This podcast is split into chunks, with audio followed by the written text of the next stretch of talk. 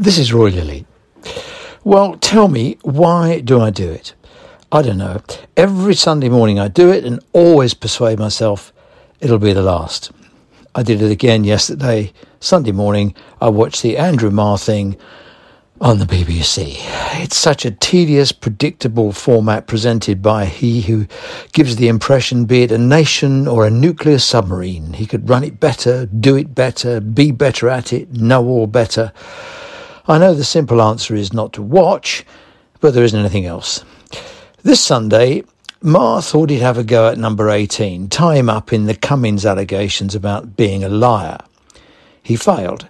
Number 18 wasn't having any of that and it had a perfectly viable, lucid set of explanations as to why Cummings was wrong. So, we're none the wiser. Before number 18, we saw a consummate performance from former PM Tony Blair, who made a striking distinction between risk management and discrimination, talks sense about the fact the supermarket knows more about us than the government, and stuffed Marr. After Blair, a Labour contortionist, She'd rather turn herself inside out than agree with Blair's common sense. In some quarters of the Labour Party, Blair is toxic. Agreeing with him is likely to scupper her political ambitions. Marr beached. The whole thing was a waste of an hour. Except the whole shebang reminded me of a mnemonic from a long since forgotten archive of old school management. Seven universal truths. Fat Pact. Let's have a look. F. Failure. Make it easy. No one comes to work to fail. But it happens. It happens through accident, carelessness, happenstance, and for reasons we might never fathom. The trick is to make failure easy. Easy to recover from, easy to learn from, easy to access, evaluate, and build on. Make it hard, and failure gets hidden. R. A. We are where we are. It's easy to, to deny where we are. Think of it's only temporary. Imagine it'll move on. Deny it. The right thing to do is to confront the here and now, deal with it. Put it off, and you might have to put up with it for a lot longer. T. Two sides to every story. Truth is often self-defined and rarely an absolute. Trying to see the other side moves you closer to agreement and moving on. P.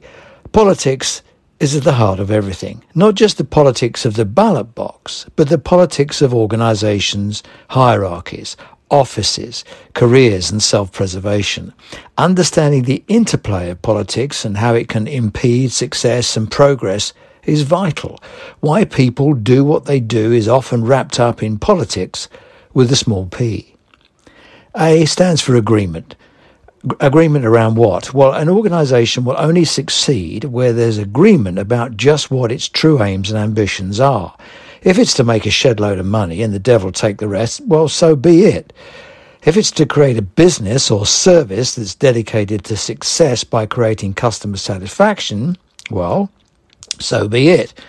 Call it the mission, call it the vision, call it what you like.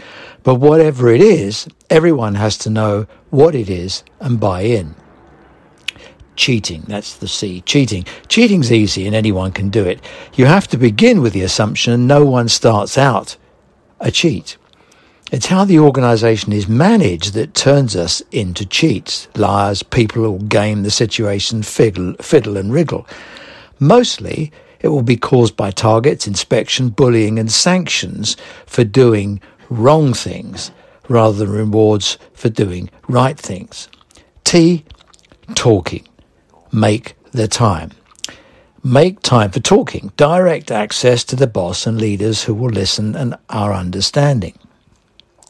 Accessible does not mean approachable. Creating an environment where it's okay to say, this isn't going well. Now, I know you know all this, but if we'd accept no one tries to fail, managing the here and now is more productive than finagling with where we might have been, and there can be more than one truth, the number 18 interview would have been more interesting.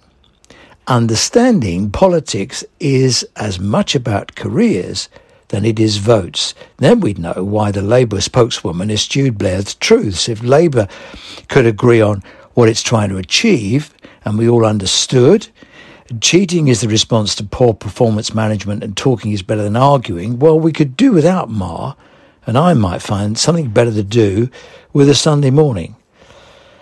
Well, thanks for listening. Uh, this podcast is brought to you by uh, the help of uh, THC Primary Care, and we're jolly grateful to them. Thanks very much. Have a good day.